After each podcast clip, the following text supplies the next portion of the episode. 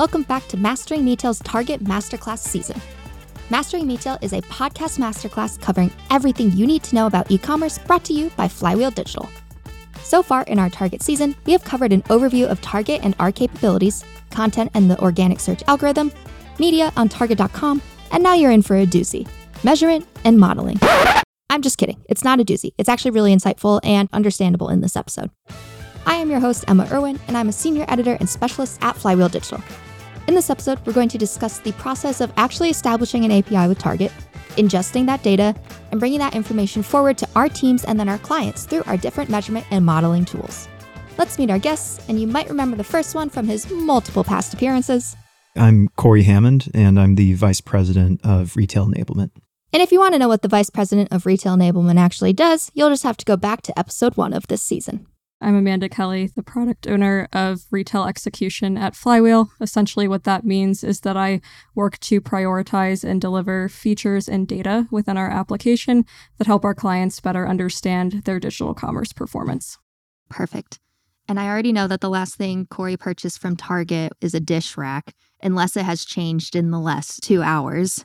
But no, no time to purchase during the workday. Amanda, that brings it to you. What is the last thing you have purchased from Target if you shop at Target?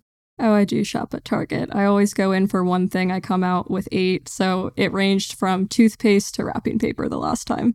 Very nice. So multiple things in an ordered. And then digital wish list. This one's going to come back to you, Amanda, as well at the end, and solely you unless Corey has multiple things on his digital wish list that he wants to bring back. But what it means is just something that lives in a virtual cart or a tab or something on your computer or phone, and you won't actually purchase it. And then when we get to the end of the episode, we'll go through why. Awesome. Sounds good. So let me set the scene for this episode. We mentioned in our first episode in this season our ability to offer full retail and media services to our clients on Target.com, and we talked about what those services are but how did we get here? We don't often talk about our own back end operations all that often, but the journey on Target.com has been an innovative process for us, so I asked Corey to tell me about what this process has been like. At the end of the day, a specialist like me gets to use our app to discover and present insights to our clients. But people like Corey and Amanda are the actual power behind making the app that I need to do my job actually work. One of the key parts of focus for the retail enablement team is to figure out how Target's backend system works. And through all of that research, what we discovered is that there are ad hoc tools available to vendors in which they can pull sales data for both in store and online. But being that the online and in store data is available, that means you're dealing with millions and millions of rows of data. And when we're trying to do deep analysis for our clients, we discovered that the target systems themselves were unable to download the data for us. So we had to find a solution in which we have an API that is available from Target and build into that API and pull out sales data at scale.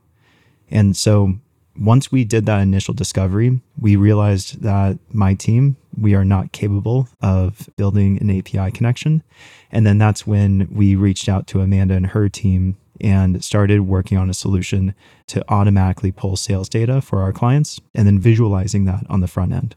And Amanda, can you tell me with more elaboration what Corey just said about your team and what you're doing. Yeah, absolutely. So we were thrilled when Target came out with the API, but what needs to go into that as that next step is more of that research and development. So, one, let's understand the API, let's figure out what we actually want to pull from it, request what we want and figure out how to store it. So for anyone unfamiliar with like an API, it's kind of like going to a restaurant with like a big menu of maybe 30 options. At the end of the day, you only want three things, your app, your entree, and your dessert. It's kind of like what we're dealing with the API.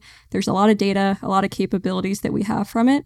How do we understand it, locate what we want, and then pull what we want and have the waiter deliver it back to us? It's kind of like what the data team has been working on for the past few months. And I saw this bullet point about our data lake, which, you know, it gets mentioned here and there. And I am so, I just think of water with some numbers in it as a data lake. But Amanda, can you tell me more about what that means and like how that ties into all of this? Yeah, absolutely. So it's a single location where we are able to store data from a ton of different sources. And what makes it really convenient is that because we have data from different sources, we can easily tie them together when we're looking at different models. So it's easy to access the data, it's easy to tie the data together and derive better insights for our reporting from it. Can you tell me about have there been any kind of challenges or difficulties along the way, specifically on this target project, or you can take it more broadly if you would like? Yeah, absolutely. So, whenever a new API feed comes out, at the end of the day, we understand APIs, but each API is different. It's not one size fits all. So, as Corey mentioned with his retail enablement team and what our data lake team really dove into is understanding how Target's API feed differs from some of the more sophisticated APIs that we're used to dealing with across the board. So it's understanding how do we learn about this API to get what we want. And then once we get what we want, how can we use that data to build out the reporting that's really intuitive for our brands to understand how their performance looks week over week, month over month? Perfect. I'd love to get a status check on like where are we at on our journey to wherever we're going and then maybe what is the wherever we're going? What is what is the big picture with what we're doing?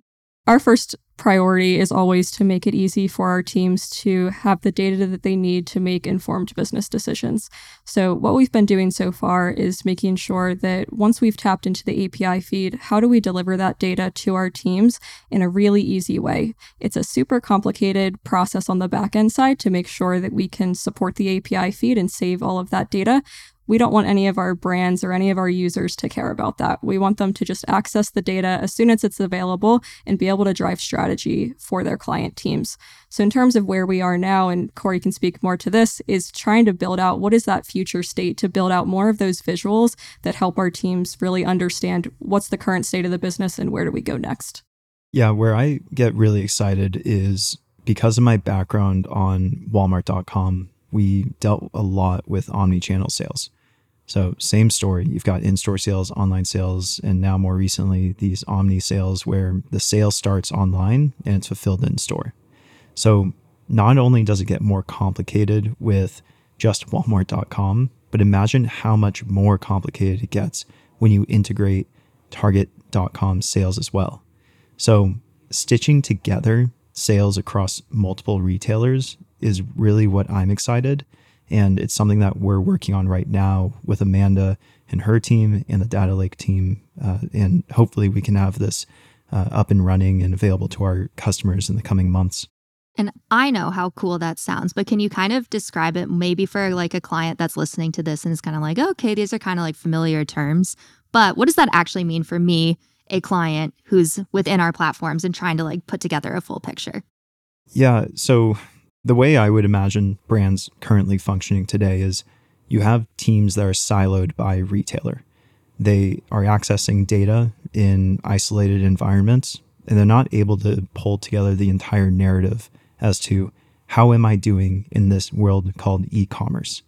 If an executive were to have access to data across the board that was aggregated to something that's really easy to understand, such as inventory levels and purchase orders per retailer, you can imagine how much quicker they can come up with actionable insights. They can reach out to the retail teams much quicker and be proactive rather than reactive. So, the evolution of e commerce is going towards this proactive way of working, but they can only do it if the data is readily available in a single place. And that's what we're trying to do with the data lake. Amanda made a point that her team works to get the critical information in front of clients in a simple way. And I wanted to know more about the specific features she and her team are working on that bring that sentence to life. We're figuring out how to consume the data in a way that's easily understood by others. So, if you were to pull the raw data from an API feed, more often than not, someone's going to look at a string of text uh, numbers and letters and not really be able to make as much sense by it. So some of the initial backend work that we do is make it more readable and understandable. The second thing though is that we know that there's a power to having raw data, but there's even a better opportunity if you can create these visuals that don't just show you the current state of what's going on, but what does that trend over time look like? So, the way that we think about a lot of the reporting that we build out is how do we break it down so that you see those high level insights for the period that you've selected and you can start diving deeper. What are those categories or brands that are driving that performance? What are the individual products, like those hero products that are really driving that performance as well? And then when you have all of those ways to focus in on what that performance looks like, you have a better way to understand what's going well, what's not going well, what are my competitors doing in my categories on site, and how do I shift my strategies moving forward. So it's all about creating the data that goes into these easy to read visuals that give our teams a quick way to understand what's going on and what do I go after next. Now, the DC app a mission critical element of our business, but something that has yet to really be mentioned on Mastering Retail. Way back when, in the retail episode of our Amazon season, Danny Hoffman mentioned Fila, which was a previous version of what is now the DC app. But for anyone unfamiliar with our DC app, or for anyone who wants to hear how our product team actually describes their product, this is for you. So the DC app is a one-stop shop for a brand to understand how can they execute on media and retail strategies? How can they review those performance analytics to understand what that is looking like over time? And then with that flywheel effect, knowing I've done this, here's how it worked out, here's what to go do next. So it's a combination of different buckets of reporting that give you a glimpse into here's how my advertising performance looks like on the retail side with my organic efforts, here's how everything's going. And then we also have some of the search insights layered in as well that help you to understand what is the competitive activity? What does that look like on site? We have a few key objectives. First of all, there's a ton of data, a ton of markets, a ton of retailers that we have access to. So part of our priority is to understand from these APIs that we have access to what are those core business metrics that our brand should care about? What is actually driving that performance? And how do we bring those different data pieces together to help them make the informed decisions that they need for their business? Second piece is helping to speak the language of our brands. So, with our custom catalog capabilities, we're allowing them to build out their reporting in a way that's meaningful to them so that when they're looking at reporting, it makes sense. They can hone in on what they care to focus on and they can get the insights that they're looking for in a really quick way. Also, building that thoughtful UX. So, understanding how we can show the trends over time, allow our teams to dive deeper, to gain more insights, to know what's working and what's not. And then beyond just pulling data and populating it in the application, how do we actually marry together different data sets to create better insights, better models that are going to speak to what's correlating to your sales performance and different opportunities that you have to attract customers on site? Perfect. And so, Corey, I'm tossing it back to you. What is like dream state of Target's existence within the DC app for our clients? I always oversimplify it to even the data science team and all of the amazing product folks within Flywheel, where I simply say, all right, so here's all the data, here's the API. Now let's just throw it into the DC app. And now there's a toggle on the top right that just says go to Target. And it's never really that simple. It never is. And so we want to work towards a situation where you could toggle the DC app to Target. How we get there is very complex because the headers in the API file are different than what's on Amazon. In some cases, there's less data available on the target side compared to Amazon. Amazon is well known for having glance views that doesn't exist on Target. And so we have to decide which tools are we going to tackle first within the DC app and create that one to one match in terms of uh, data visualization between Amazon and Target and go down that path and build the roadmap and make sure that we're building a, an actually scalable, a truly scalable visual that can apply to the hundreds of clients that use the DC app today. Last but not least in this episode is modeling. Our data and product teams have been working for a long time on building out models based on data across retailers. But what models actually exist and how do we take the data from the data lake and build out models specific to Target? I think one of the models that comes to mind that we have for the Amazon retailer right now is the sales correlation model. So if you think about the customer's path to purchase, there are a variety of things that influence your sales. You have to make sure that customers can find your product. When they go to your product on site, they like what they see. People are rating and giving it good ratings and reviews. The price is right. You have inventory to sell your product. That being said, I just listed off five or six different things there. What actually influenced my sales? Was it that my title looked good? Was it that my price was right? Was it easy to find within search results when I looked for chocolate on site? All of these things come together, but it's really time consuming for our teams to understand what actually drove that sales performance in a positive or negative way.